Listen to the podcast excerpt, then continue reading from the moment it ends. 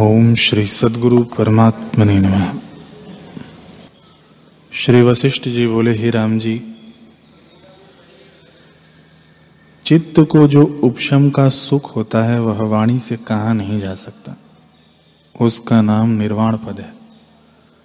जब मनुष्य ईश्वर की भक्ति करता है और दिन रात्रि चिरकाल तक भक्ति करता रहता है, तब ईश्वर प्रसन्न होते हैं और निर्वाण पद की प्राप्ति होती है।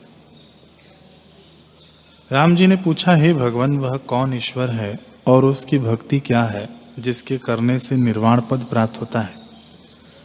श्री वशिष्ठ जी बोले, हे राम जी, वह ईश्वर दूर नहीं। उसमें भेद भी कुछ नहीं और वह दुर्लभ भी नहीं, क्योंकि वह अनुभव स्वरूप ज्योति और परम बोध स्वरूप है। सब जिसके वश है, जो सब है और जिससे सब है उस सर्वात्मा को मेरा नमस्कार है। हे राम जी सब कोई उसी को पूजते हैं। जप मंत्र तप दान होम जो को, कोई कुछ करता है वह सब उसी की पूजा है। देवता दैत्य मनुष्य आदि जो स्थावर जंगम प्राणी हैं वे सब उसी को पूजते हैं।